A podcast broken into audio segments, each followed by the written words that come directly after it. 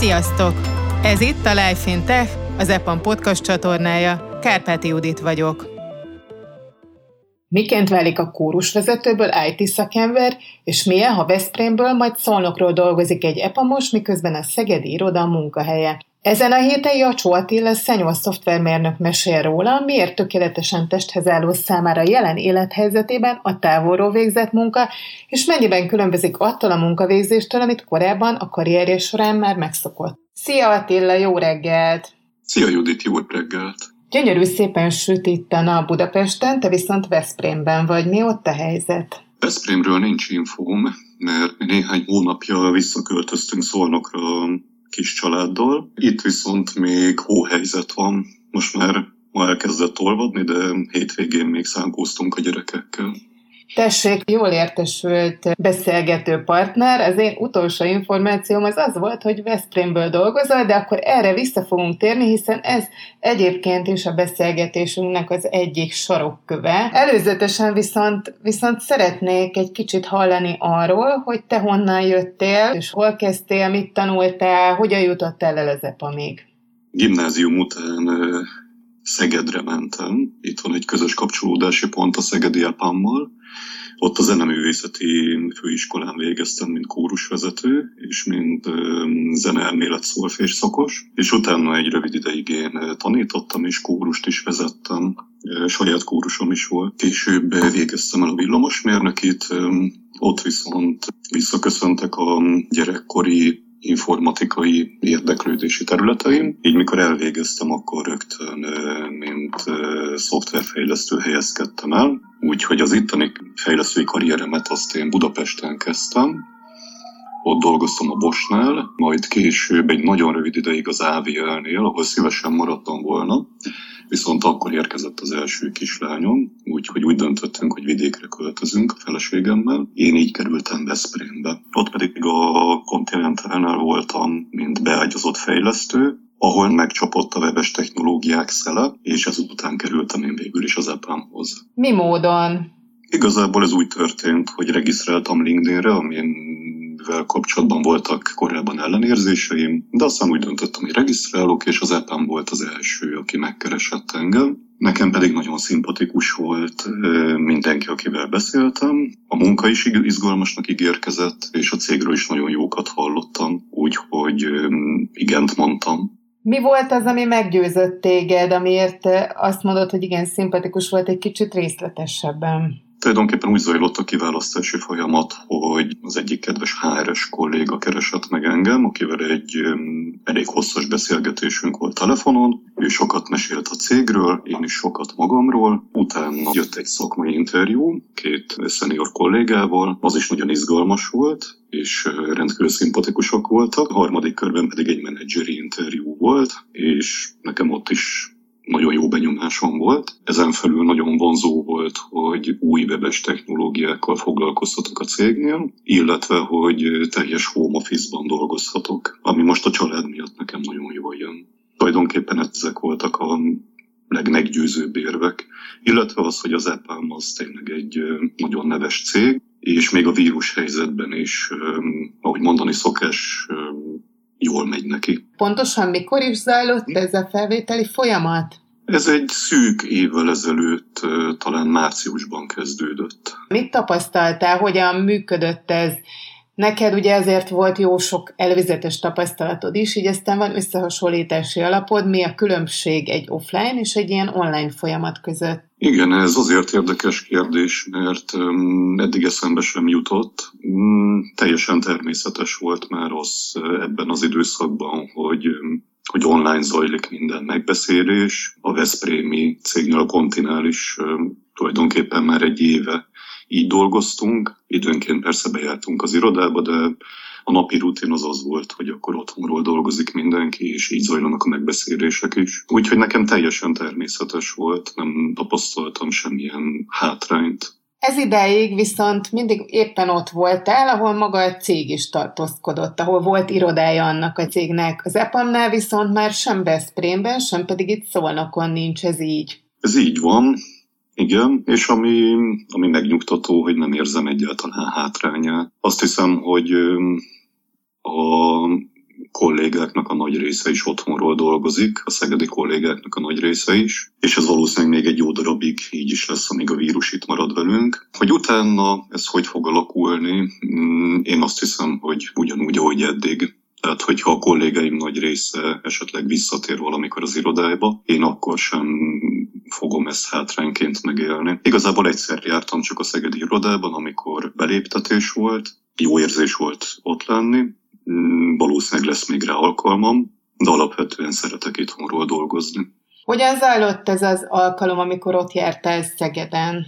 Hát ez úgy zajlott, hogy kora hajnalban elindultam akkor még Veszprémből autóval, és kocsigaztam egy négy óra hosszát. A Szegedi irodában igazából ez egy néhány órás rutin volt. A HR vezető kollégával volt egy hosszabb beléptetési folyamat, amikor ő mesélt és vetített nekem a cégről, illetve én is meséltem magamról. Utána egy másik HR-es kedves kolléganőmmel intéztük el a aláírni valókat, majd megkaptam a gépemet, és az informatikus kollégával elvégeztük a beállításokat, utána visszültem az autóba, és hazamentem. Flottul zajlott az egész. Hogy érzed az EPAM részéről ez egy ilyen bejáratottság? Mert úgy zajlott, mint egy megszokottság, annak ellenére, hogy én úgy tudom, hogy azért ez még annyira nem elterjedt dolog, hogy valaki úgymond full home office-ból dolgozik, tehát én legjobb információim szerint az első között vagyok. Ennek ellenére tényleg minden olajozottan ment. Mesélj kérlek arról, amivel foglalkozom, milyen szerepköröd pontosan, és milyen feladatok tartoznak ehhez. Hivatalosan én senior szoftvermérnök vagyok. Ahogy azt említettem, korábban webes technológiákkal foglalkozom, egész pontosan frontend fejlesztő vagyok. Az EPAM az köztudottan outsourcing cég, tehát nem, tulajdonképpen nem az EPAM-nak nem csak az EPAM-nak dolgozunk, hanem külső más cégeknek is. Én is egy külsős multicégnek dolgozom, ahol a csapatban, a frontend fejlesztői csapatban vannak EPAMOS kollégáim és külföldi kollégáim is. Kikkel kell együttműködnöd ebben a szerepkörben? Kik azok, akikkel napi kapcsolatban vagy, és akár azt is oszd meg velünk, hogy hol, ők hol ülnek a világnak mely pontjain. Nagy részt ők Szegeden ülnek, mert EPAMOS szegedi kollégák, illetve a másik fele a csapatnak,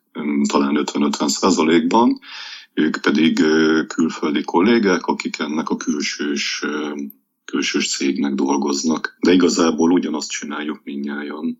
Frontend fejlesztők vagyunk. Mi az, ami szerinted más a korábbi munkahelyeidhez képest, azon kívül, hogy most ebben a körülményben dolgozol, miben más az EPAM, mint a másik nagy világcégek, akikkel együtt dolgoztál korábban, hiszen azok is tényleg multinacionális nagy cégek voltak. Biztos látod azokat a különbözőségeket, amiket el tudsz most mondani. Én eddig autóipari cégeknél dolgoztam, és alapvetően beágyazott szoftverfejlesztéssel foglalkoztam, C, nyelven.